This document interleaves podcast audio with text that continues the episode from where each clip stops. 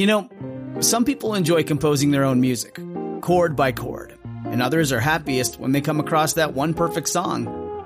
Work is not a lot different than that.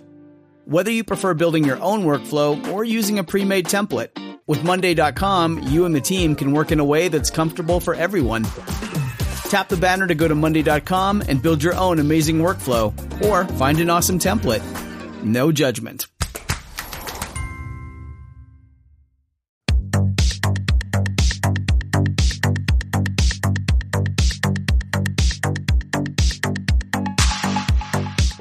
Welcome to the RuPaul's Drag Race Recap Show for Season 11, Episode 13, titled Reunion. My name is Joe Batans, and I am joined, as always, by one bored co host.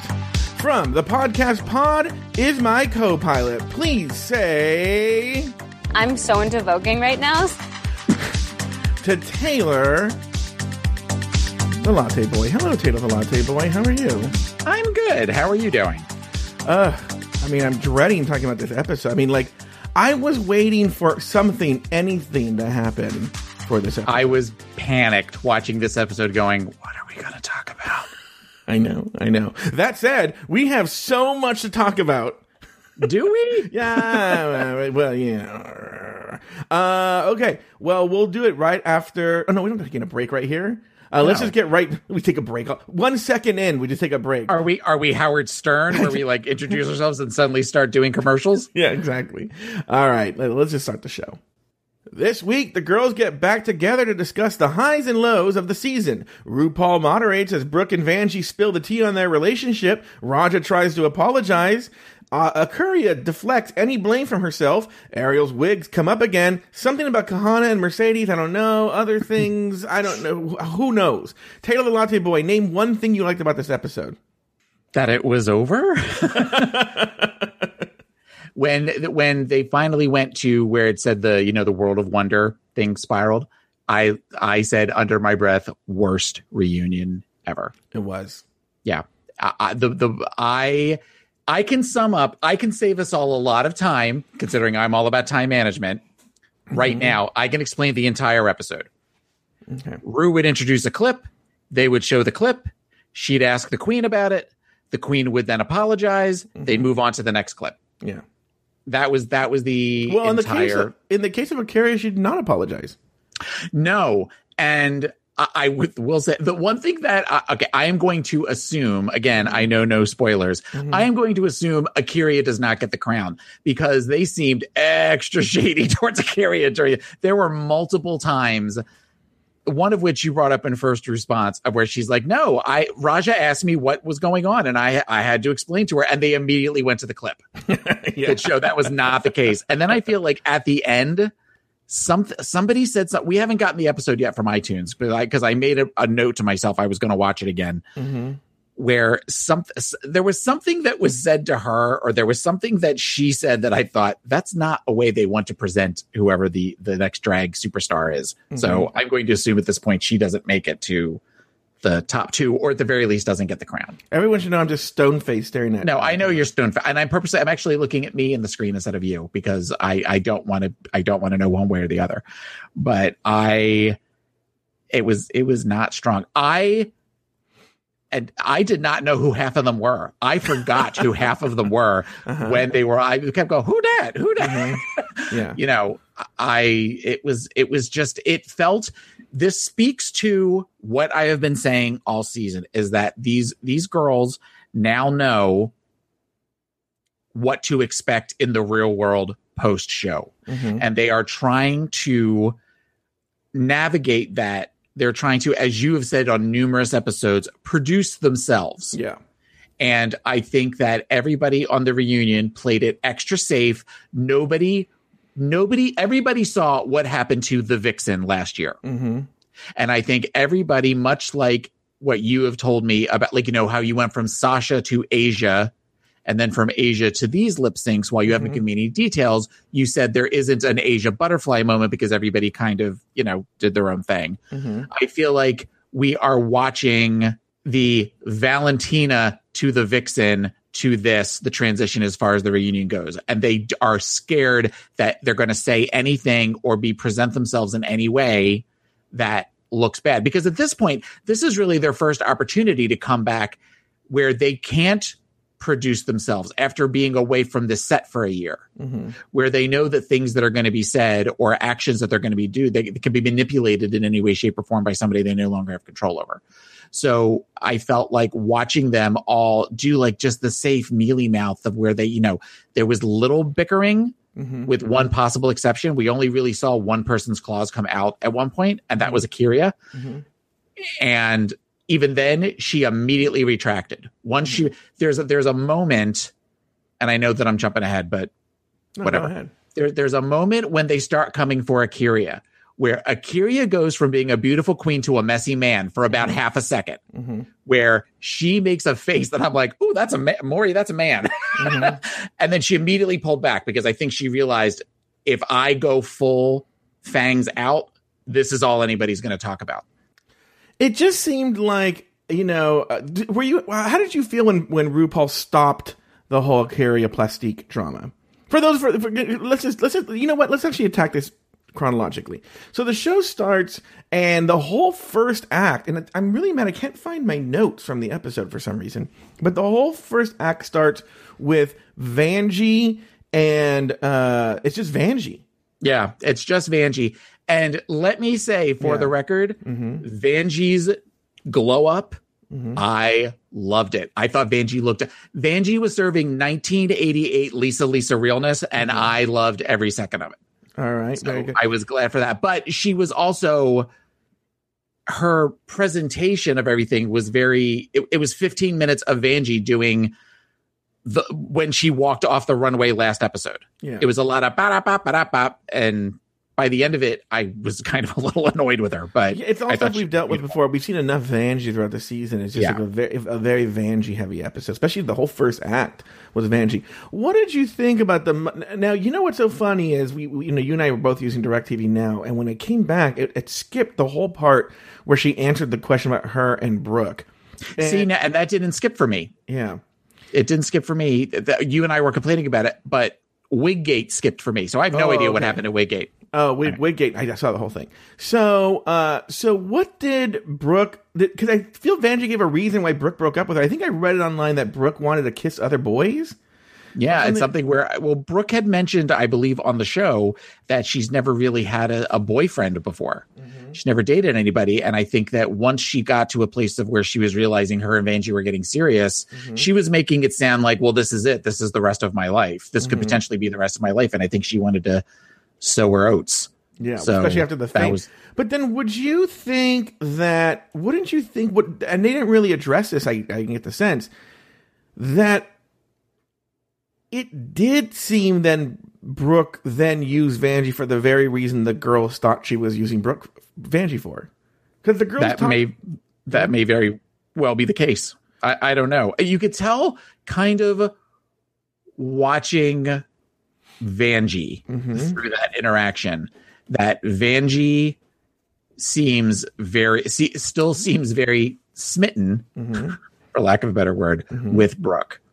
And Brooke, I think going to that place of perfection where she always has to be perfection did not necessarily allow herself to express emotions. And at one point, she Rue said something along the lines of, you know, well, you you look you somebody said to Vanjie, you look like you're somebody who wears your heart on her sleeve. Mm-hmm. To which Brooke immediately said, and I love that about you. And Vanjie, under her breath, said, please don't say that. and Oh, it was really? this half second moment that I was like, oh, somebody still got feelings See, I didn't see that part. I got to see yeah that again. when we it's it's a it's a very it's a very real it felt like a very real moment in a lot of fabrication and a lot of that where and and she said it quick and under her breath please don't say that Well, and but, but I think it, it made me sad for Vanjie it supports what I was saying earlier that because then Brooke says, well, you know, there are a lot of people who were just like saying outright lies that were, well, do you realize we have this on video? But we're like, Brooke's like, we try to keep it under wraps, but in, in the workroom, you know, blah, blah, blah, blah. And I was like, you were always the one going for little butterfly kisses with Vanjie.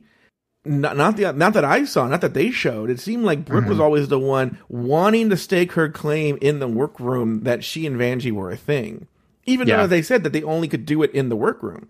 So I don't know. It seems very, very calculated and very, very. I mean, obviously because of Vanjie's popularity, Brooke would know that that doing this with Vanjie would get her a lot of airtime. Yeah, I mean, uh, I think Akira you mentioned clout that she gets the clout that comes Yeah. along with that, and Yeah. I, you know, uh, this we can talk about this towards the end of when we're talking about the reunion, but I feel like there's been a shift in who people want to win.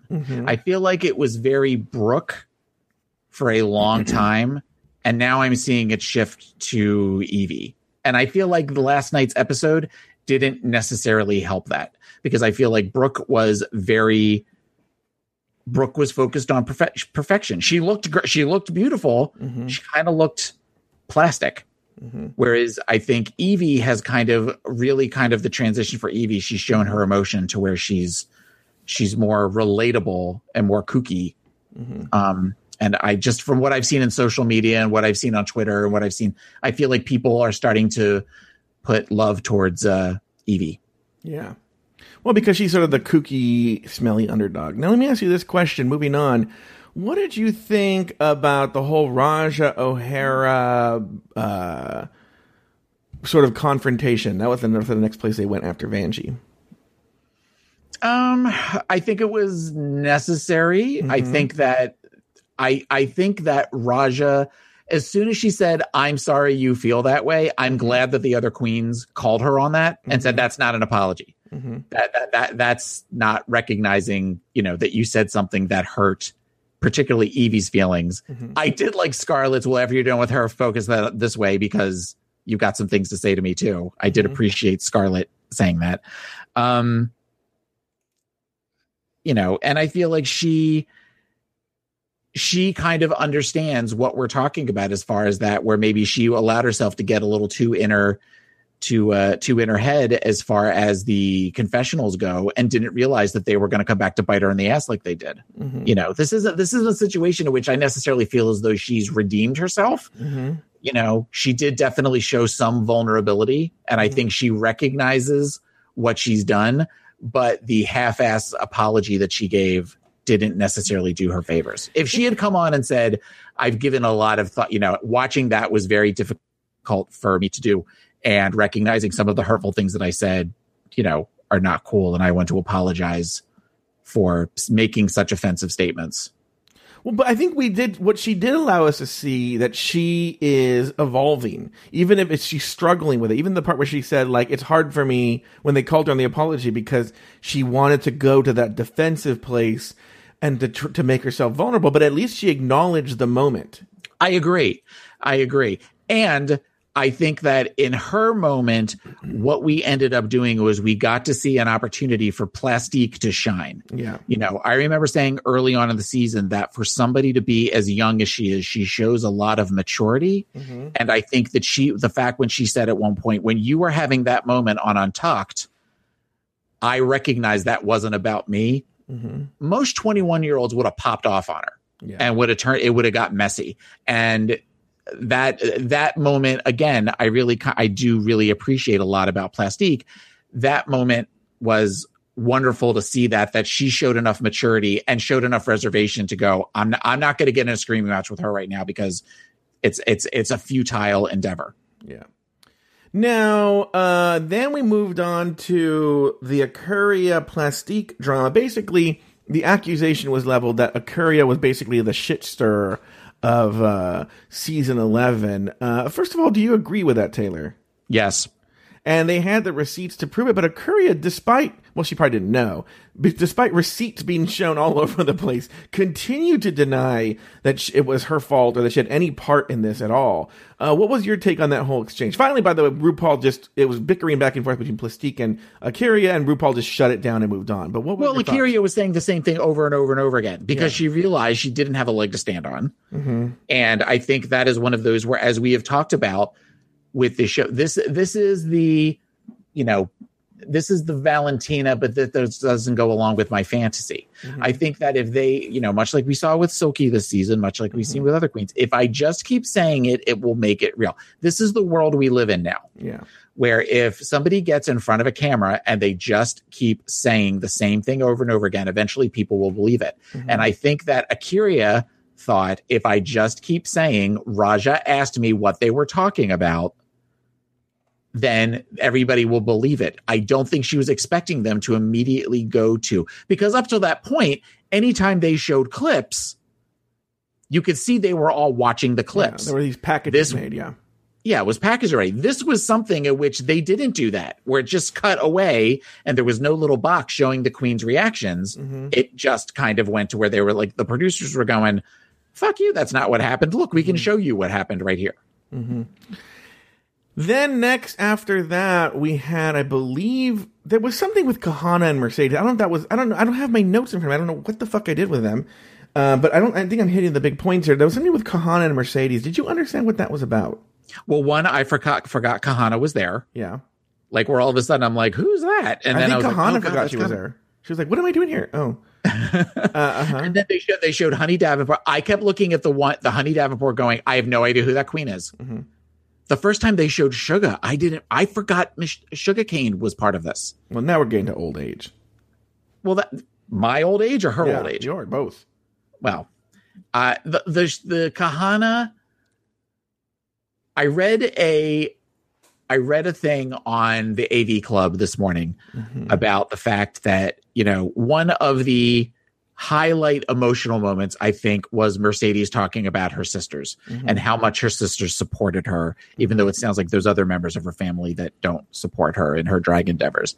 So where she's having this moment of happiness and then Kahanna immediately goes for the jugular at her. Like, because Kahanna's like, this is the only drama that I've been a part of. Yeah. Because I was out two episodes in, so this is all I got. This is my moment to shine. It was what we would call a misstep Mm-hmm. because I think it just made Kahanna look not cute at all, let alone her outfit. But, But I you understand what she was talking about? It had something to do with, I think what I've gathered is Mercedes is on the East Coast and.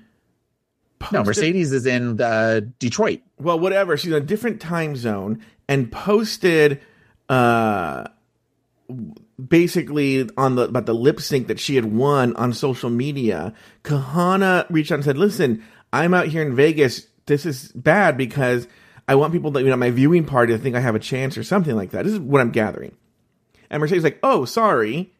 And apologized, took it down, but then once the, all the feed had aired, she reposted the video. And Uh-huh. Kahanna was still pissed that she posted the video. Which it was like, well, what did like I thought we were friends because you know I lost, and it seemed like you were happy that we lost. It was super super weird. I have no idea what she was talking about. It Well, sort of it- seemed it like yeah, it was 14 year old girl much like with wiggate and all the other stuff it was very 14 year old girl I, I i want to say something and even though i don't really have anything important to say i'm just going to talk Mm-hmm. you know Now, in terms of Wiggate, you really didn't miss much. It's just more of Ariel. There were receipts, though, of Ariel saying the same thing that she didn't left them there. She didn't really leave them plastique. But then RuPaul brings up a tweet where she's like, "But oh, right here," and I, we talked about it on the show, on either on the rumor mill or here, where Ariel had said, "I left these."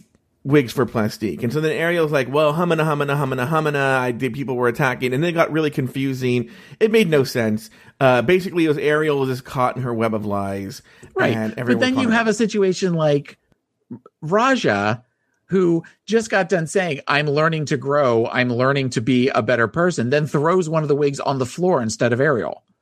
It just it didn't make a whole lot of sense Mm-hmm. and it was just that was like about the part that i came back at where everybody screaming and yelling and yeah, and throwing that. There was um also i think you missed uh one of the acts was talking about nina and scarlett. Yeah, so and it was cool to see it was always cool to see nina get some love um i have i have uh asked friend of my show brian gregory Mm-hmm. um is going to dragcon this weekend and he said do you want any swag and i said yes i want a nina west t-shirt so not I'm to the Nina get- West. No, I'm talking about going to DragCon. So I didn't think about it until she posted a bunch of her shirts online. And The then I was reason like, Taylor said one. my friend is because Brian Gregory hates me. That's Okay. why I said friend of my show. Yeah. But Brian Gregory can suck a dick. Uh, okay. he can, can't he? I, I don't know. I'm assuming. Anyway. Uh, the okay.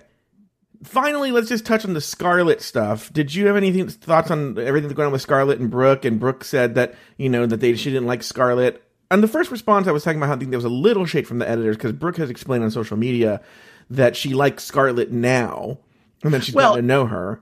And also, you showed that they showed Ra'Jah apologizing to Brooke and Plastique, but not Scarlet. Mhm.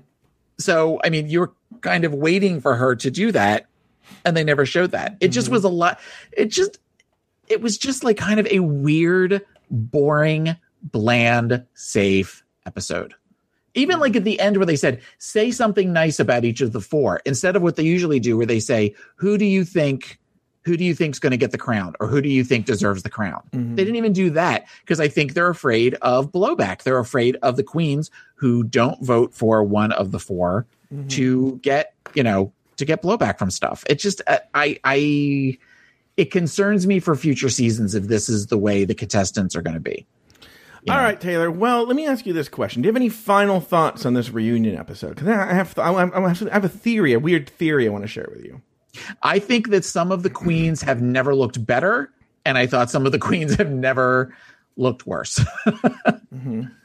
So, in particular, I loved Plastique's makeup Mhm. and hair, and and even her outfit to a degree. Mhm. Um, Nina's outfit was kind of okay. I like the sock monkey thing, which you couldn't really see. That's something else. I don't understand the staging.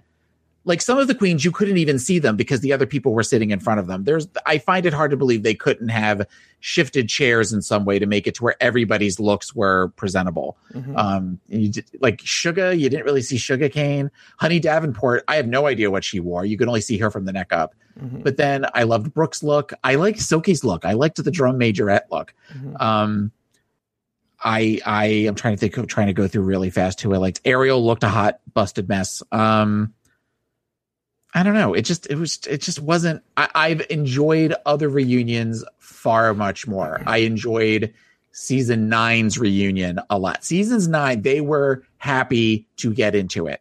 They were happy to argue.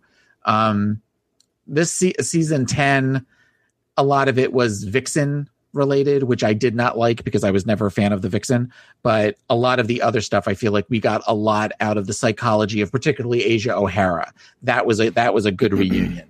This one, it was it was Melba toast. It was Mhm. just it was just not a good not a good episode. Well, here's what I feel, Taylor. I feel, in some to some degree, the show has lost its way. right? It's mm-hmm. like someone snapped their fingers, okay, and all the good producers vanished, much like Thanos, right, from mm-hmm. the Avengers. We need to change that. I think there's only one way to change that, Taylor. I agree with you. I think we need to go back in time to a moment when the show was great. Do you want to do I that with me? I think I think that's an amazing thing to do. All right. Well, we're going to do that. This is a big surprise. The audience doesn't know we're doing this, Taylor. We're mm-hmm. going to do that right after this. Hey, everyone. Before you actually go to the surprise, I'm just going to tell you what the surprise is. We're going to spoil the surprise. We're spoiling the surprise because there were some people who were concerned and stuff whatnot. Uh, Taylor and I decided because there wasn't a lot to say about the reunion, we wanted to give you the show that you're used to experiencing the full show. So we figured let's go back in time and review, recap a show, an episode of RuPaul's Drag Race that we've never done before. Um, it's a different mood in the podcasting chat room Yeah. doing this one than it has been for most of at least the second half of season 11. Yeah, you're gonna like. We actually go. Oh, we like this episode. Blah blah blah blah. So if you want to, li- if you want to watch the episode first, okay. If you want to watch the episode first, the one we're gonna recap is season three, episode nine, titled "Life, Liberty, and the Pursuit of Style." That's what we're gonna do right now.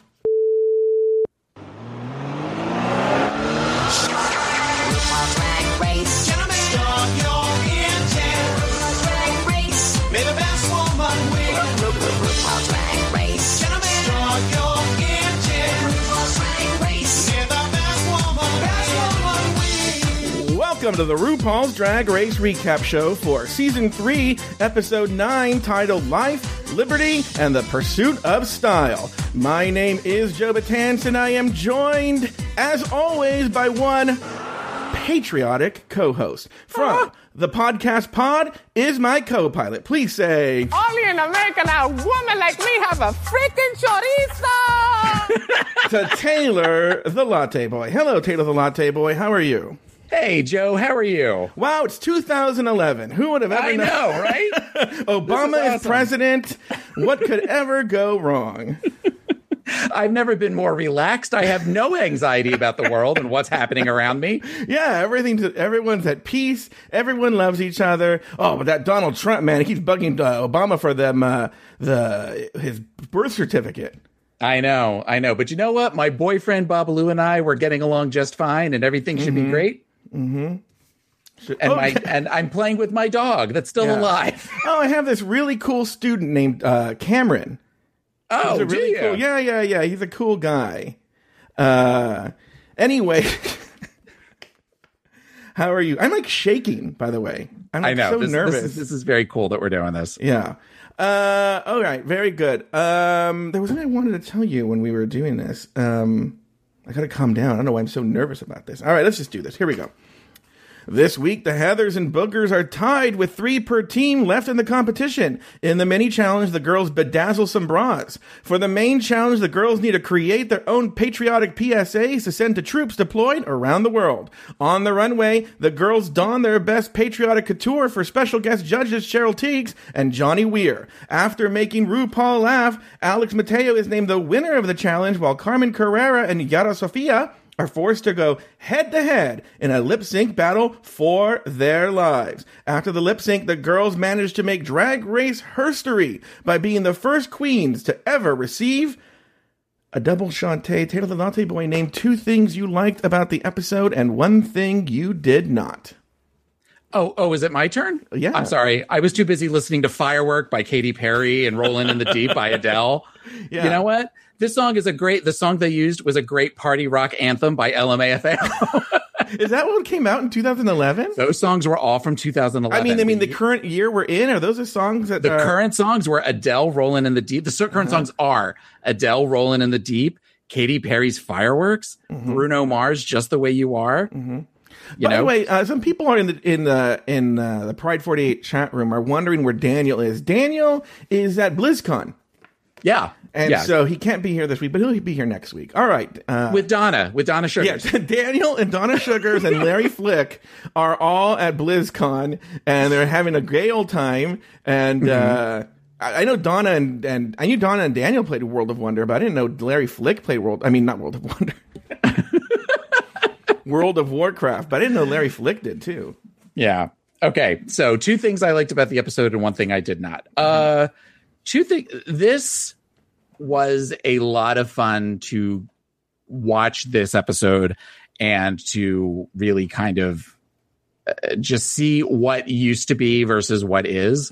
Not only how far they've come, how far the show has come production wise, but how far back they've gone as far as stuff that we'll we'll get to. Some some of the not great stuff.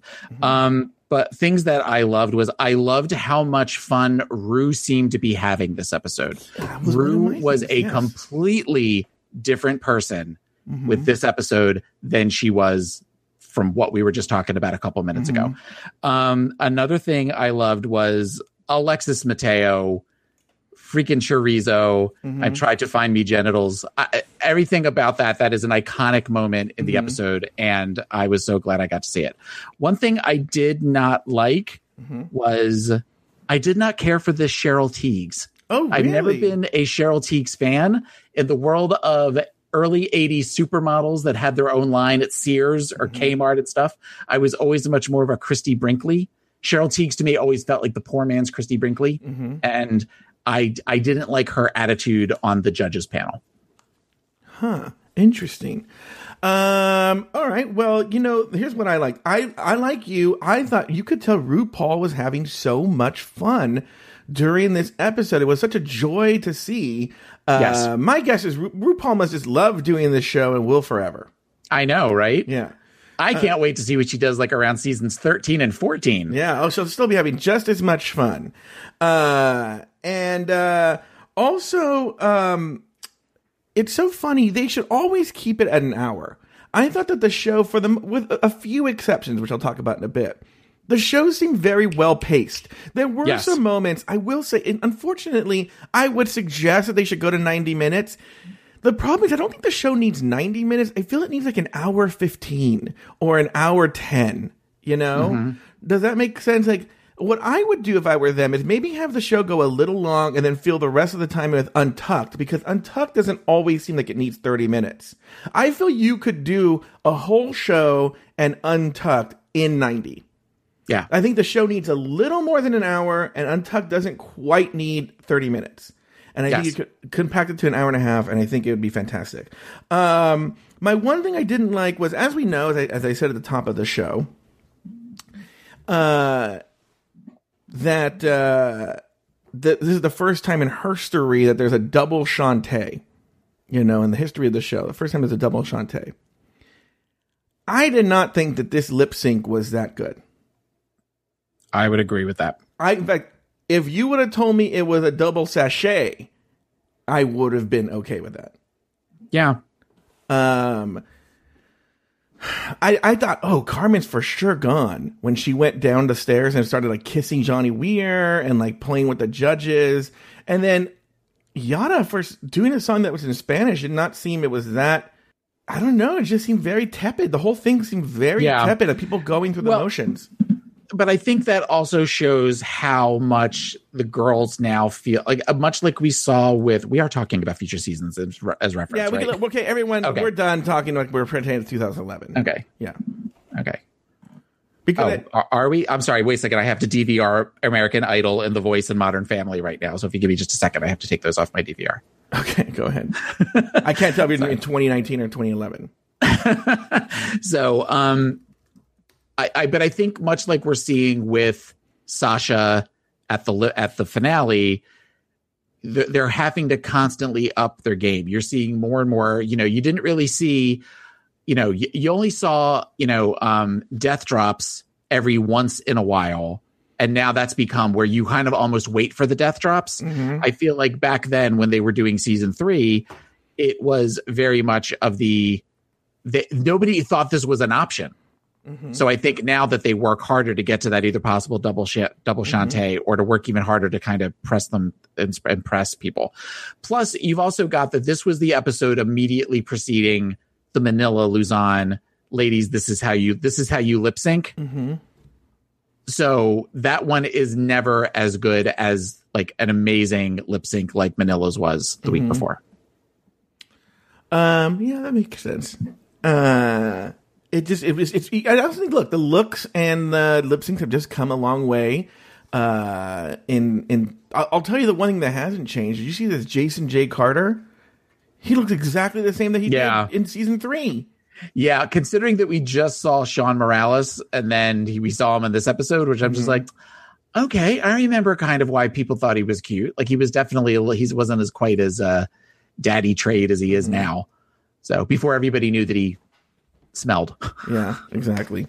All right, let's move on. After Delta's elimination, the Heathers, which is made up of Raja, Carmen, and Manila, are sad to say goodbye to their fellow Heather as Manila sadly wipes away Delta's lipstick mirror message. Meanwhile, the Boogers, which is made up of uh, Shangela, Alexis, and Yara, discuss how they feel left out by the other girls.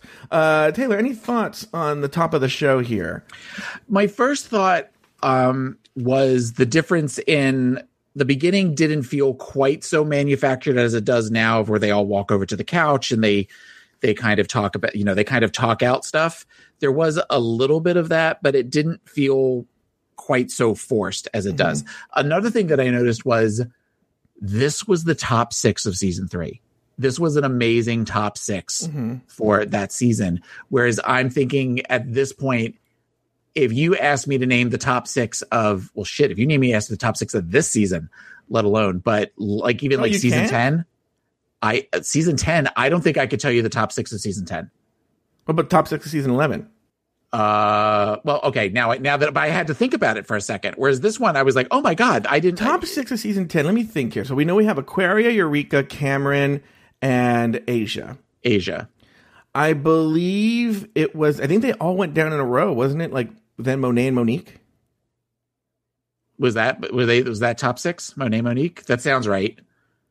I feel. See, I don't know. Whereas this, this is one where I mean, when you look at it, okay, but also with, and maybe and maybe it's nostalgia brain in my head. When you look back at the, Mhm. that six, that six from season three, you get why every one of them is there. Mhm. There isn't one that necessarily stands out as what are they still doing there, Mhm. you know. And that's where th- they are names that people that still resonate with people. Do you really think Cameron Michaels people are going to resonate with her six uh, seasons from now? Yeah.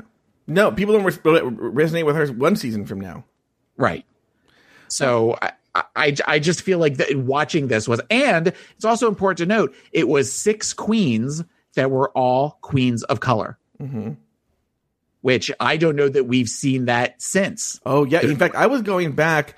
The last White Queen. It, it was actually a while because the the last White Queen to leave was India Ferrah, which was multiple episodes before. Because before Okay. that, it was Delta, who's Mexican, Right. And then I believe it was Stacy Layne Matthews, who's black.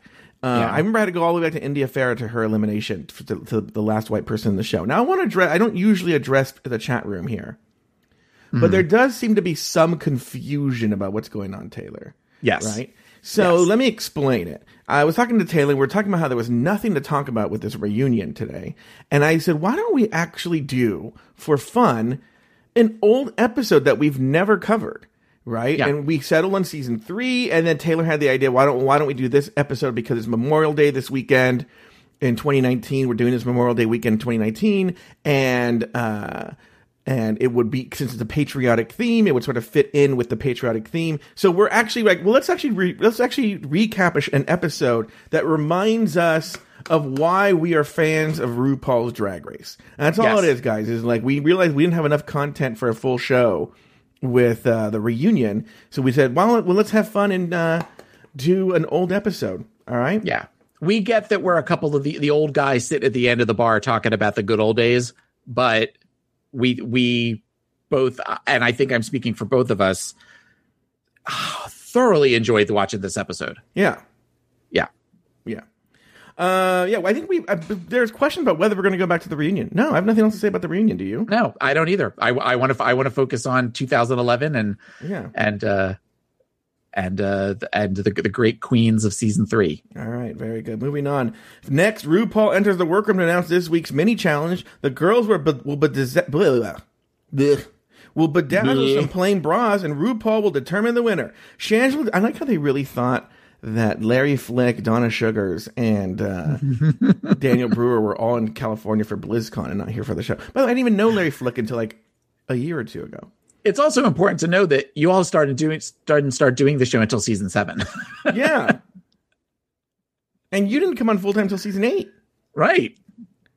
Anyway, the girls will bedazzle some plain bras and RuPaul will determine the winner. Shangela decides to base her bra on RuPaul, but it makes no sense. Otherwise, every other bra was well done, but the winner was Manila Luzon for her tor- torpedo inspired bra. Her win brought her extra time during the main challenge. For the main challenge, the girls need to make a public service announcement about why they love the USA. The video will be sent to troops around the globe. In the workroom, Raja struggles with what to say while Carmen discusses the other oh disgusts the other Heathers by farting at the table. Meanwhile, Alexis is having a hard time because she has too much to say. This challenge is very personal to her, and she's trying to find the right words to say. Later, Yara runs her idea by both Alexis and Shangela, but they're at a loss as to how to help Yara because her concept is so weird. Over at the Heathers table, Carmen asks the other girls about being American. Raja talks about growing up in Indonesia, and Manila talks about her mother's influence on her. Taylor, your thoughts on all this nonsense that happened? Jesus. That's like half the episode. Well, yeah, because I mean, there really wasn't to say about the mini challenge or the, announcing the maxi challenge. So let's just tack it into the workroom. Okay. All right. Well, I I took notes. All right, good. That's why because I because I wanted to make sure. So the first thing that stuck. Well, I told you the first thing that I was six queens of color Mm-hmm. and that it didn't seem quite as forced as it is now. But the when the TV is on and Rue comes on and kind of does her whole thing of you know USA is a okay or whatever it is that she says. Mm-hmm. She looked she looked like she took a Xanax about a half an hour before. She was super relaxed. You, she was almost slouching Mhm. in the chair. Um, you could see the director's chair behind her at one point. Mm-hmm. Like it was completely different from where they've got her sitting straight up Yeah. and where it's it just it was fun to see that because again that's an example of how how far they've come yet how far go- they've gone back at the same time Yeah. um the the whole thing with shangela's rupaul's head where it just kind of looked like corn kernels Yeah, what was on the one that? side it made no sense at all um i feel like the manila like the you know anything with a wonder woman reference you know i'm all about that Mhm. so when she was doing the Wonder Woman, you know, where she was pretending to like shoot bullets uh, from Manila's bra off, Mhm. and then she made some statement. Mhm. She made a statement of "You'll have to be faster than that." I feel like that is a reference from the pilot of Wonder Woman. For oh, some is reason, it really? I think I think it is where she kind of like like she often pulls lines from Mommie Dearest, or I feel it is from an episode of the Lynda Carter Lynda Carter series. Okay. I'm not hundred percent sure on that, but uh, yeah, I thought that was I thought that was great. Um, what else? Okay, what's the next thing? well, they announced the Maxi Challenge. They had to talk about what Right. they love about the USA. oh, wait. Yeah. Okay, going back to the mini challenge for a 2nd Mhm. The mini challenge was five minutes. Oh, at, at most, at most, it was very short. where it wasn't these big long drawn out it was where she literally had them parade up one at a time and she looked at them and then she po- picked a winner i would kill for a mini challenge like that now It's so funny because taking notes, my notes were just as long as they are for a regular hour and a half episode now. Mm-hmm. But like the same amount of content, but it's just so much more concise and so much shorter. You know, uh, again, sometimes it felt a little rushed, you know, but Yeah. uh, but like not by half hour's worth. I mean, like the I felt the mini challenge was about, about the right length. Go and do Mm-hmm. this, come back, let me judge the end. Uh, the mini challenge was exactly the length he wanted it to be, and it felt good. It felt right. This was not one of the moments that I felt I thought felt rushed. and i also thought that with the exception of shangela they all looked really good Yeah. they all did a really good job of them Um, they did actually. I, I actually put that in the notes. Um, it was hard. I mean, I could see why I, why she picked Manila. It wasn't crazy, but you could have picked any of the other ones except for Shangela, and it would have been a decent pick. They all look like Raja's looked really good. They all looked really. I was actually very impressed with how how well all of them did with such little time and so little. So few materials. I thought it was a really good job. Yeah. What did you think about it, what happened in the workroom with Raja struggling with what to say and Carmen farts at the table and uh, you know Alexis gets into her you know she at this point we don't know what it is but she's she's at a loss not a loss she's actually struggling to how to fit everything in and then uh, also this weird discussion about being American Well, uh, the the the section about um Carmen farting at the table. I'm not a big fart humor fan. mm-hmm. neither am I. that's just kind of that, that that's one of those things that like you know on the rare occasion that I've been around people that have like farted in front of me and stuff. There's Mhm. usually not a lot of humor attached to that. Usually I get really offended by it. Um so that just was kind of a gross moment. But I'm not never been a big Carmen Carrera fan anyway, so that didn't necessarily endear me to her anymore. Mhm. Um, the one mo- one moment that I really talked about as far as a an interesting one was uh Yara versus Shangela and Alexis. I kind of wrote it that where she was looking for help and both of the Oh, girls yeah. were like, I can't help you right now. I thought that the way that Shangela handled it with where she just kind of said, Girl, I need to write right now. I can't help you Mhm. was done in a way that we don't see anymore, where that could have easily been manipulated and edited for shade. Mhm. And while it appears that Yara's um Yara's feelings were a little hurt and she was saying, look, I've helped her in the past. The fact that they didn't necessarily focus on that, they just kind of said, you know, look, I, I I've helped them in the past, but it wasn't it wasn't made to look like we're suddenly Shangela was turning on her. Shangela was just very and it wasn't this big dramatic. It was just a girl, I need I need to work. I'm setting a boundary with you. Mhm. So I thought I thought that was really good. Um, I also wrote about the uh, the hard edits when Rue was walking around and Yeah. asking, "What does it mean for you?" I Well, mean, we're gonna they get were. to ta- we're gonna get to the table visits oh, ahead. we haven't gotten that far yet. No. Okay. Uh, well, you said so much in one section. I'm I'm not sure where I'm going to. Um, it it was yeah. Okay. Well, you touched on the table, but let's go there. RuPaul entered the workroom to visit each of the girls and ask what they love about America. Raja loves the USA because she can freely do drag. Manila loves the different kinds of foods. Carmen loves that she's free and that she has cousins in the military. Yara's dad is in the army reserves, but she doesn't want to talk about it. Shangela's mom was in Desert Storm in Bosnia, and Shangela wants to make the troops smile. And Alexis Mateo loves freedom and dated someone who was sent overseas and hasn't spoken to him since. Now we're gonna do something weird here because it was a really, really, really, really, really short elimination day. So I want to do elimination day on this segment right here, and then we'll get to everything else. On elimination day, Carmen and Alexis talk about Carmen's Puerto Ricanness, and Yara shares a little bit more about her military dad. Taylor, any thoughts here about elimination day, about everything that went on during the table visits? Any big thoughts here? Okay, so we are saving the actual performances for later. Yeah. Okay. Um okay. I thought the Alexis and the soldier her talking with Rue. Mm-hmm. This is I think the moment that a lot of people fell in love with Alexis. Mm-hmm. Because it's rare that you see somebody back then it was rare that you saw somebody that seemed so open mm-hmm. and willing to share something so secretive. And it wasn't to the best of our knowledge it wasn't done for a story it was it wasn't done for a you know it wasn't it wasn't done to gain sympathy points Yeah. i i loved how that moment i think that you know while i always kind of liked alexis i really remember really liking alexis after that point on in that regards um the it is weird that they kind of do elimination day and everything is so Yeah, it's, It it's not like like, it a like- big deal. It, it, it felt like it was all almost like one day it, it Yeah. was it was weird I get the, they- sense. I get the sense it was filmed in like one or really two quick days. I got Yeah. that sense because they did everything really. RuPaul's in the same outfit for all the major parts. Yeah.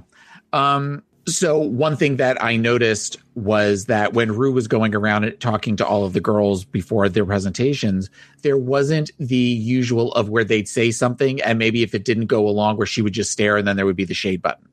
There was the, not one of them they had that moment. So again, that was kind of that was definitely very nice to see.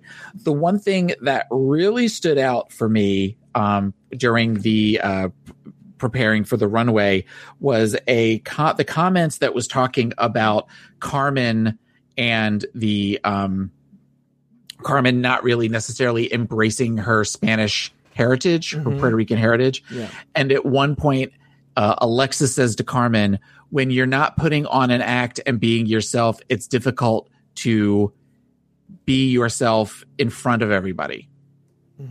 And I thought, given what we eventually learned about Carmen, that seemed like a very that seemed very foreshadowing as far as Carmen living as a trans woman and and her transition and everything. I thought that was something that there was no way they could have known that that you know none of the girls there probably knew that, but th- that that was one of those that we kn- you know in hindsight we know that now, and that was just a very interesting. Like I went back and made sure that I wrote down that Yeah. wrote down that that statement because I thought that was that was a very interesting tell mm-hmm. for what we now know about Carmen. That was weird. You know, now knowing that, you know, Carmen has a very weird cuckoo relationship with the show and thinks that the show's always thinking about her. It was weird seeing it in better times when she got along with the show and like RuPaul being nice to her. It was sort of weird knowing like, oh, they're going to be an adversarial relationship pretty soon. Well, it's kind of like when you watch the episode when you watch the reunion of season four and Willem and RuPaul are sitting together Yeah. and talking, and you're just like, they hate each other now. That's so oh, I know. that's so interesting. Um, you know, as for me, like, you know, there wasn't really as good as the episode was and it was so and and it was entertaining. Um, there really wasn't much content to really recap or talk about or analyze or discuss. I mean, I will say this: it is a much lighter episode, especially for a, a top six, and you are we're used to getting. But again, because it's only an hour episode, you never feel like your your time is being wasted. Like, yeah, Yeah. it's just fluff, but they move past it really quickly, so you don't even notice it. You know, it's essentially just junk food. It's more of a traditional 2011 logo reality show. It feels like it doesn't feel like VH1. It feels like the way it was in logo, and it's very fast paced. And so, like, yeah, there's really not much to discuss in this segment, and the table visits feel very choppy and weird. And maybe I would give a, I'd let it breathe a little bit more, but it doesn't have that sense of we're trying to choke the girls to get that content out of them. It's just like a check in. How you doing? What are you doing? That sounds good. Okay, great. Like I have, a- you, I have a question for Yeah. you regarding that regarding this section. yeah. Um, so would you think at this point, or can you think of a girl that maybe I'm forgetting about? Do you think at this point they would cast a queen that has such difficulty with English with an accent as much as Yara Sofia did at this stage in the game? I don't know. That's a good question. Because she was very I mean, at one point they had to put subtitles under Yeah. her for a couple for a couple of sentences. And uh, you know, I mean, I loved Yara. I thought Yara was great, but I just am curious. Like I was trying to think while I was watching this if there's been anybody else that has had that much of a challenge with an accent, Spanish or otherwise. Kenya Michaels, maybe? Yeah, but she's season four. Here's my question actually. Since Valentina, has there been I mean, I know Cynthia Lee Fontaine, but they brought her back for season ten, but this season there wasn't like your traditional accented Puerto Rican queen, was there? I guess Mercedes played that role? Mercedes. Yeah, I guess. Okay. I've, see, that's what I'm talking about this season. I've already forgot Mercedes was there. Yeah. But you're right. It seems like well, we've always done every season there's always like one Puerto Rican girl straight up from Puerto Rico. well, do you think Vanjie kind of filled that? Not because she's from Puerto Rico. She's actually from here. Is she Puerto? She Puerto she's Rican Puerto or Rican. No, she's Puerto Rican. Yeah, Um, and she's from Florida, right? yeah. She's from. T- she's from Tampa. So, uh, Alexis Mateo is from St. Pete. Ta- Alexis Mateo used to perform at the Hamburger Mary's in Tampa. That was her home uh, bar. That horrible restaurant. Okay. Uh, all right, let's move on. Oh, anyway, the point I was making is like, imagine now if Yara was like, "Oh yeah, my dad's in the army reserve. I don't want to talk about it." They would have found a way to like dig into it. Oh my god, the Yara, like, all right, just want to talk about it. They would have. They would have. They would have shipped him back to Afghanistan to film a video for him for Untucked to make Yes. to make Yara Yeah. to make Yara cry. Yeah, exactly. Uh, all right, the PSA. It's time to film the public service annou- announcements in front of RuPaul and Michelle Visage. Ready or not, the girls have 10 minutes each to film their brief messages. Uh, Shangela sings, Carmen poses, Yara struggles with her wor- words, just like I did there. Manila mm-hmm. talks about her love for food, Raja poses, and Alexis Mateo delivers one of the most iconic performances in Drag Race history. Now, Taylor, I have Alexis's speech queued up, but let's before we get to Alexis's, do you have anything to say about the other ones? Oh, and by the way, just assume we're also talking about their final product as well. Like I'm not gonna, Okay. I'm not going to discuss that later. Let's just talk about the final product, the recording, everything like that. Let's just do that right now. Okay. Question first Yes. that involves with this. Yeah. When was the mm-hmm. last time that you can remember that Rue actually sat in on the Maxi Challenge? We know she did it in season seven for Shakespeare. Shakespeare. Was That's the there- last one I can remember. Empire? Was she there for RuCo's Empire? I don't think so. I think that was Michelle and Ross or Michelle and Carson. Yeah, it's either I think- Shakespeare or I'm thinking maybe RuCo's Empire. I'm not. re- I'm not sure. Well, but but that kind of goes to the energy level where with this one, particularly with Alexis, Mm-hmm. she's hysterical at certain parts of Yeah. this. Mhm. Watching watching the joy coming off of Alexis. Mm-hmm. And when you compare that to Shakespeare in season seven and just how miserable she was by the end of that experience, it's like you're wa- you're just it's diminishing returns every every season as far Mhm. as and, and participation in this because Rue is in this episode a lot Yeah.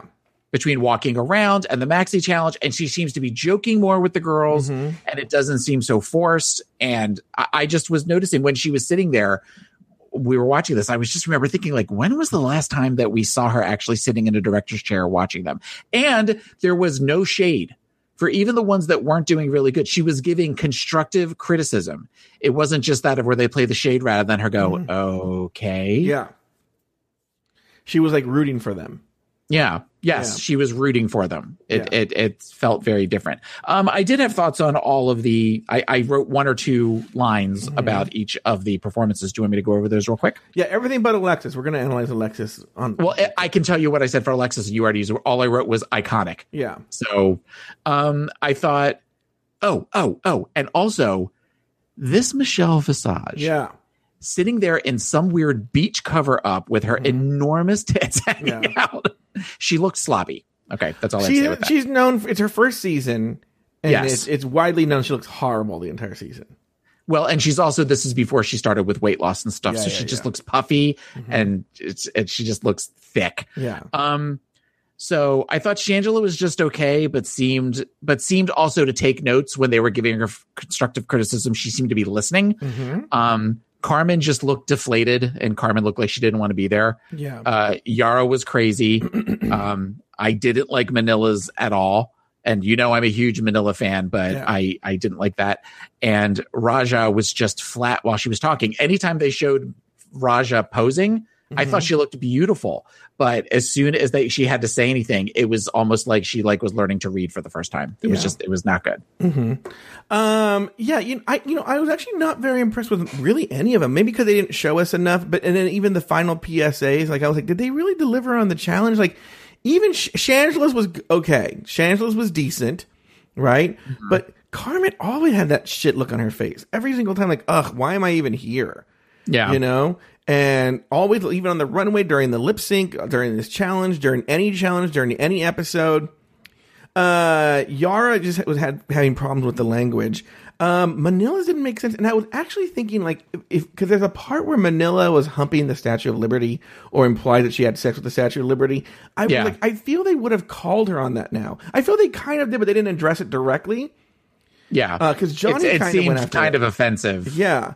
And then uh Raja's was boring, and then we'll talk about Alexis Mateos in a little bit. You know what I want to talk about right now too, before we get uh, too carried away. I'm surprised. We probably should have talked about this at the top of the show. I know you have a hatred for bullies. What was your whole thoughts on this Heather's versus Boogers during the whole episode? I am glad. Yeah, I, uh, I I'm so glad you asked me this question. Um, uh, no, that's a season one quote. Uh, I remember not liking that in the. I remember not liking that in this season, Mm-hmm. but it did not seem as forced as say season five Mm-hmm. with Rolaska Talks versus Jinkx. It it felt like it was more evenly. It was almost more like the the uh, Sharks versus the Jets Mm-hmm. versus um where it just felt like everybody was picking on one girl. Mm-hmm. And I also thought that maybe particularly because we watched this episode where it felt like the Heathers were kind of the ones that were not looked at as well as the boogers were, Mm-hmm. that because I just had this small slice of it, Mm-hmm. it didn't bother me. I wasn't triggered as much as I have been going back and watching some of the clips that they occasionally show for season 5 Mm-hmm. particularly of Roxxxy versus Jinkx. I act it actually makes me anxious when I watch it. It actually just because I remember being so mad at Roxxxy Mm-hmm. for how she was treating Jinkx. But I think it's I don't know. I, I, it's stupid. The whole Heather's thing where they all call each other Heather and they all they're all just the gross, you know, quote unquote cool kids. Yeah, it was really dumb. Meanwhile, this fat pig Delta work. I don't know why she wasn't a booger. You know they would have had her be a booger too. They didn't know her. All right. Mocking people for things is just horrible. But that fat pig Delta work, man. Yeah. She's Uh, all right, let's play Alexis Mateo's speech really quickly, and we'll take a listen to this iconic speech that has so many sound drops in it. Here we go. Action! It's time for a party. It's a USA American celebration. I met the love of my life. Now he serves in the U.S. military court. Bobby, I want you to come back home, baby. Oh, yeah. That's right. Just pick it Yeah, keep it going. up. And even if I was born on the moon, I was born on the moon. I will still be in America. Sick me no? Sick me no? this is so corny. I love it. Bam! Bam! Bam! Get it, babe. RuPaul, by the way, is getting her life during. Yes. I've, I think this is only one of the few times where I've seen RuPaul genuinely, really, really, really laugh. Yeah. Like she's. la- We're gonna get to the chorizo part. Like RuPaul loses it. Only in America now, a woman like me have a freaking chorizo. yes, baby. Bam. oh, yeah, catch your breath. Got a cramp, girl? I'm trying to feel where's my genitals right now. Yes, yes, yes. I think right there there was nothing Alexa couldn't do that she was gonna she was not gonna win. You know. Yeah, no. At that point, it was it was a guarantee. It was Yeah. a guarantee. I mean, she made RuPaul laugh so so hard. Iconic, iconic moment for the show, and I'm glad we've documented it for this show. The one thing I mm-hmm. never because I've watched that clip a million times. It's been on like you know top ten moments of Yeah. of all sorts of everything. I never understand why they use the exact same clip for going sickening. No, like back to back. I don't know either.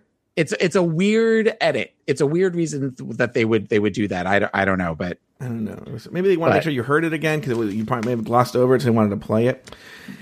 Anyway, Taylor, it's time for the looks. All right. Now, Taylor, you know that the looks are right there in the document, right? You have to scroll down, but they have the looks. Oh, Yeah. So while you're doing that, yeah. So look, I, I even pulled I I just noticed that. I'm like, what? the runway music from this season. So Evan Ayres will be very impressed uh, that we're doing that. This is the actual runway music that they use. We didn't actually do that this season, but you know, it's a special episode. All right, do you have those looks pulled up, Taylor? I am going to in just a second. I am pulling them down.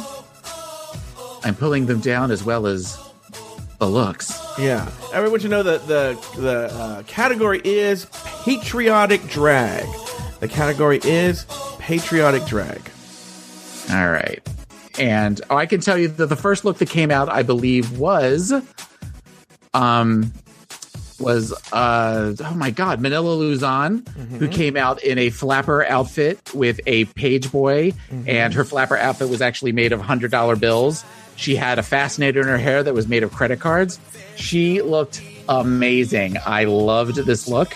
Um, I particularly looked because noticing the, watching these episodes now that were filmed in standard definition, mm-hmm. watching them on an HD screen, there was a lot of shake and go wigs, and a lot of mm-hmm. the queens had a hard time with their, um, hairline, Oh yeah. their makeup and hairline. So the fact that her, Manila's look here had bangs mm-hmm. was helped her a lot with this look.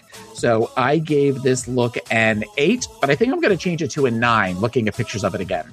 Yeah, I think it looks fantastic, and I think I'm going to give it a nine as well. Okay. Um, the next look that came out was Carmen Carrera. Carmen Carrera came out in a long gown that was white with red and blue stars on it, and she had a red, white, and blue tulle wrapped around her. Uh, she had her hair done in uh, victory rolls, and her she had great makeup.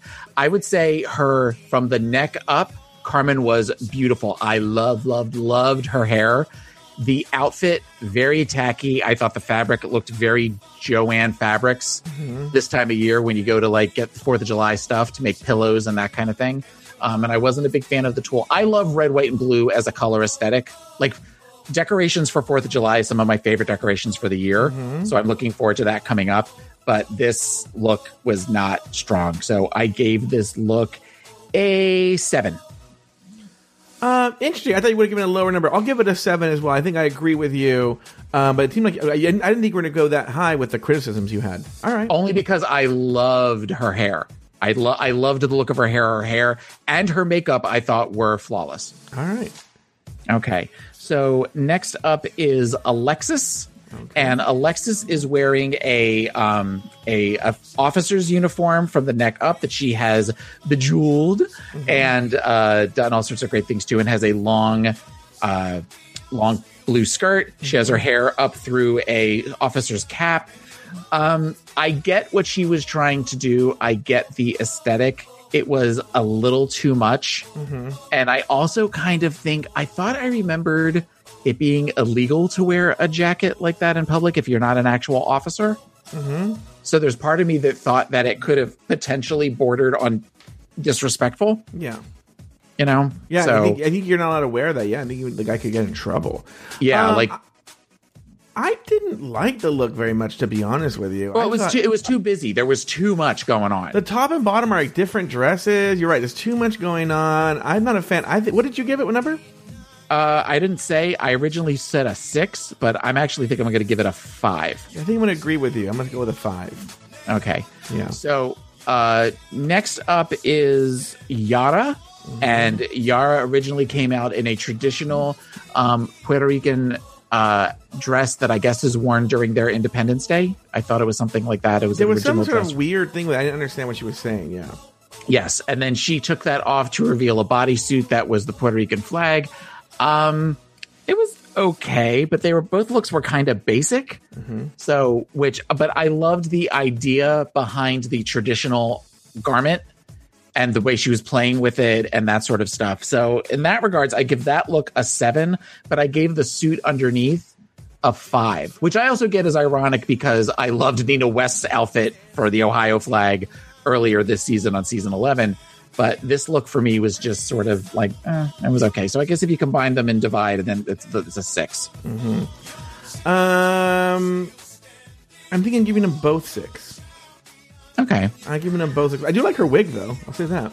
Yes, I thought I thought her wig looked good. It wasn't, a, but th- that's what I'm talking about. That these wigs this season or this episode are not. A lot of them look like they barely brushed them. Yeah, but you have to remember this season is the turning point for the show. Maybe we'll discuss that at the end and what this what this season means. But this season was the turning point for the show. Before this, the the outfits and everything were like a joke. You know, uh, this is the first thing that actually treated the fashion part seriously. Well, but I think we see that with who ends up being in the top three. Yeah, Like that's where you see the elevation, and that's where you see the queens for season four and beyond go. Oh, I have to step my pussy up, Yeah. because this isn't going to work. Okay. So next up is Shangela, and Shangela comes out, I think originally like kind of draped in a flag or draped in a red, white, and blue fabric, and she reveals a mini skirt that is white and has uh, red satin as a belt. She has clearly has on a shake and go wig, and she's rough looking. For as She much as we eventually love Shangela coming back for All Stars 2 and just how we've seen her progress, this she she looks like a man. All, That's- correction, All Stars three, but yes, All Stars 3, I'm sorry. Um she she's it's not good. I originally wrote a 4, but I was being generous, so I'm going to give this a 3. I think I'll still give it a four. Um, but I think they all, when I was looking at them, like they all kind of look like men. When they were showing the the um the previous Leons and they were showing them from the I'm like, whoa, they all looked really rough. And Yeah. previous Leon, I was like, that is wow. The the I will say the looks have been elevated, even on the worst queens on the show. The looks have been elevated to the nth degree. Uh, yeah, I'll, I'll, I'm gonna go with a four for Shangela here. Okay. Well, speaking of elevated looks, we have Raja, who comes out um, in an outfit inspired by Native American uh, wear. It's very couture. It's also a combination of modern with she has leather high high boots, and she's wearing um, a pair of jeans that she's deconstructed with a piece of fabric behind to kind of provide a the back of a dress. Um, tens, tens, tens across the board. I loved this look. This kind of speaks to why Raja eventually, spoiler alert, um, wins this season. Uh, I get now she could never wear something like this due Yeah. to the threats of cultural appropriation. I get that. But this look is, I think she looks flawless here. She looks amazing. And I absolutely, I, for, I totally forgot about this look until she came out and was wowed by it. I so think te- that she gets a 10 for me. I think at the beginning of All Stars 4, for whatever reason, cultural appropriation came up. And um, uh, I think this very look came up in the complaints about cultural appropriation. I think it was brought up. So, Well, I don't care. I think Yeah. she looks great. well look, it still look good. All right. And that is the looks. All right. On the main stage, the judges critique the looks and watch the girls finish the girl the girls finished PSAs. After the deliberations, Alexis Mateo was named the winner of the challenge, while Carmen Carrera and Yara were pitted against each other in a lip sync battle for their lives. The song the Spanish version of Mickey by Toni Basil. At the end, RuPaul announced that for the first time in Drag Race history, both girls were told, Shantay, you stay. Taylor the Latte Boy, any final thoughts on this episode? Uh, the reason we chose this episode, your thoughts on it in the place of Drag Race history. What are your thoughts here? couple things. One, I loved the fact that every girl there was drama as to whether they were safe or they were up for elimination. She, Ru dragged it out more. Yeah, was, you, know, you couldn't tell. Like usually, you can tell just by the order she does things. You couldn't this time. Yeah, Yeah. So that was that was fun. Even though we knew we knew Mm-hmm. who won, I couldn't remember who was in the bottom, and there was part of me that thought this was the iconic Karma versus Raja, where they pretty much make out on the yeah. on the floor. But it so so I I was like, oh my god, did we pick the episode where that happens? But it was still fun to watch that. And I wish she would go back to that. But I think now it's just like you, you, you, you're safe. Go to the back. It's you know whatever. Um, I also noticed that the whole thing where they were talking about you embracing your Spanish culture, Mm-hmm. it makes sense now why they focused on that Yeah. because the fact that the song was in Spanish. Um, I, I agree with you that I thought both were fair. Both performances were Mm-hmm. fair.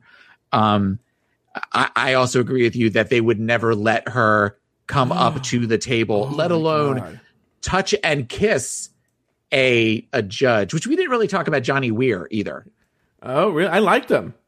I kind of, as much as I'm not a big Johnny Weir fan, Mm-hmm. I kind of would like to see him be a every once in a while be like the the standard like fourth seat. Like if they can't get Ross and they can't get Carson, at least one episode, Yeah, a, a- one episode a season, they bring in Johnny Weir. yeah. Everyone I should know like if you haven't seen the episode. Go ahead. I kind of feel like they did that with Santino for the first couple of seasons that he was gone, where he came back for one episode, yeah. and I would like to see Johnny Weir do. Well, that. that horrible Billy B used to do it in the beginning. Yeah, Every yeah. everyone should know that. Uh, yeah, because if you didn't watch the episode, Johnny uh, Johnny Weir was a guest uh, judge, and he had a really good time putting like a funny spin on reading the girls to their faces too, and being pretty accurate and being honest and giving praise, but also giving. I think the judges nowadays are afraid to give any kind of criticism, so they love Yeah. everything yeah. for the and most part. Cheryl and Cheryl Tiegs was boring. But um trying to think I'm looking at my notes really quick. Uh I, I was exciting having forgotten that this was a double Shantay Shantay. Mm-hmm. When she said double Shantay, I did actually get excited for a moment. Even though I know how the rest of the season plays off, I was like, we picked a double Shantay for the episode to do. Yeah, So it was it was fun. And uh it was just a it was just a great it was just it was just a great episode. It, It was, was just a- a, really great fun episode to watch. it was fun to go back. I mean, I don't know if everybody is going to love that we did this. I will say that it seems to be sort of mixed in the chat room uh, about. They seem really confused. I thought this was going to be a slam dunk, Taylor. But anyway, the what I will say is uh, that this is a very. I don't know. This is necessarily an important episode. It's an iconic episode for the Alexis part and the double Shantay. But in t- season three is a weird tipping point for the show. No one ever talks about it. No one ever reviews it. No one ever sees it. It's not talked about, but it's sort of the fulcrum that the show is based around. In that, uh, this is the season where people went like, "Oh, wait, this could be a serious show." Seasons one or two were clearly just a reality sh- reality show as a parody of other reality shows, much like the way Joe Millionaire was. Joe Millionaire was a send up of The Bachelor you know Yeah. and this i think this came out around the same time as joe millionaire or do you remember actually I, have my, he's my friend now but the, who created it but do you remember this um remember the show where they made a fake reality show for him to go on what was that called joe schmo the joe schmo show Joe Schmo show, yeah, yeah. Same thing. This came out around the same time as the Joe Schmo show as well. And uh, where they were, reality shows had gotten to the point where we were par- parodying them. And this was, I think, initially supposed to be just sort of a parody of Project Runway and, and, um, America's Next Top Model, and I think it was that for season one, was a little serious for season two, and then this is the season where they were like, oh, wait, you can do couture, you can do serious drag, you can up your game and step your pussies up. And I think everything that RuPaul's Drag Race is now is based on season three. Because I think what you see is season three goes, okay, we can take this seriously. We can do more. Season four, Sharon Needles explodes the whole thing, exploding our minds of what drag can be. It doesn't have to be fishy. Which, if you Yeah. think about it, Raja does too. But Raja, No, Ra- Raja, I think it, Raja definitely precurses Sharon as far as showing that it's not just when I look think back on season two outfits. season two outfits, as far as runaway looks to me, feel very fashion bug, Mm-hmm. feel very shit you could buy at the mall, Mm-hmm. you know, and think or things that you can modify from the mall. Whereas I think season four is, with with the exception with season three, we saw with Raja and I would say Manila too. Some of her looks are things where you can take drag, and it doesn't just have to be like season one is beautiful evening gowns Mm-hmm. because a lot of those queens were competition queens. Um, and uh, season two was a lot more of where like you know an everyday girl type you know Yeah, I mean, one of the comments is Jujubee like i look like i work at the mall i know that's an all-stars reference but that was kind of the aesthetic this was where they were moving beyond that and when you look that when you know they talk about people who have the same silhouettes now on certain seasons if you go back and look at every single one of raja's runway looks Mm-hmm. there is not one that looks anything like the other one Mhm. and they are all amazing Yeah. No, no, no, no, you're right. And this is why you this is an important season. I think that um you know, up until like gosh, I would say season 7 is when you start getting repeats of former contestants. But up until then every queen was expanding what the show could be.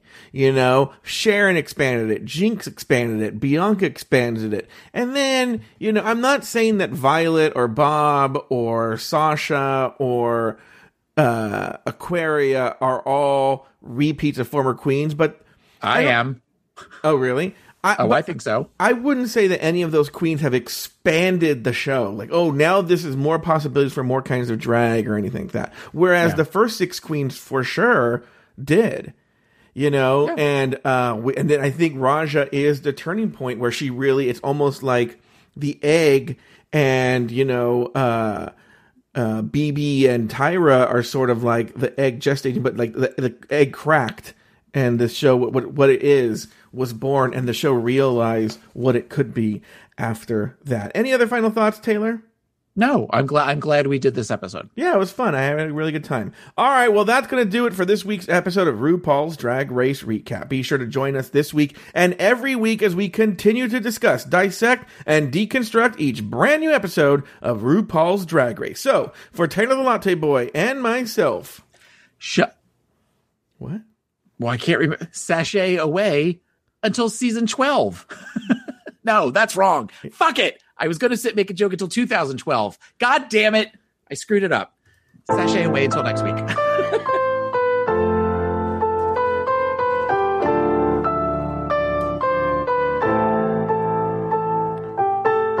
Want to share your thoughts about Drag Race?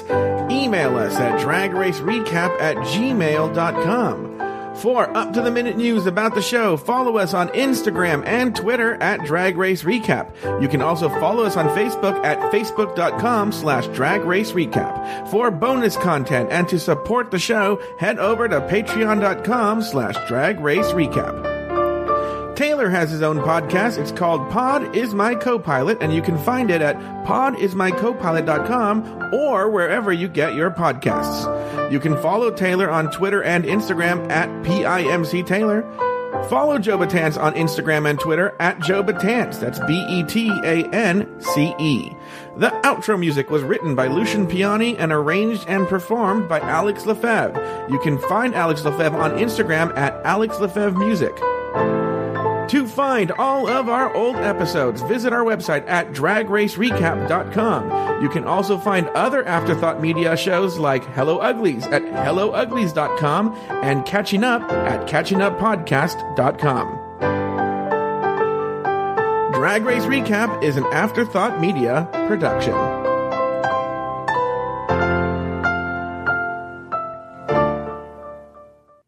Everyone knows therapy is great for solving problems, but getting therapy has its own problems too, like finding the right therapist, fitting into their schedule, and of course, the cost. Well, BetterHelp can solve those problems. It's totally online and built around your schedule. It's surprisingly affordable too. Connect with a credentialed therapist by phone, video, or online chat, all from the comfort of your home. Visit betterhelp.com to learn more and save 10% on your first month. That's BetterHelp H E L P.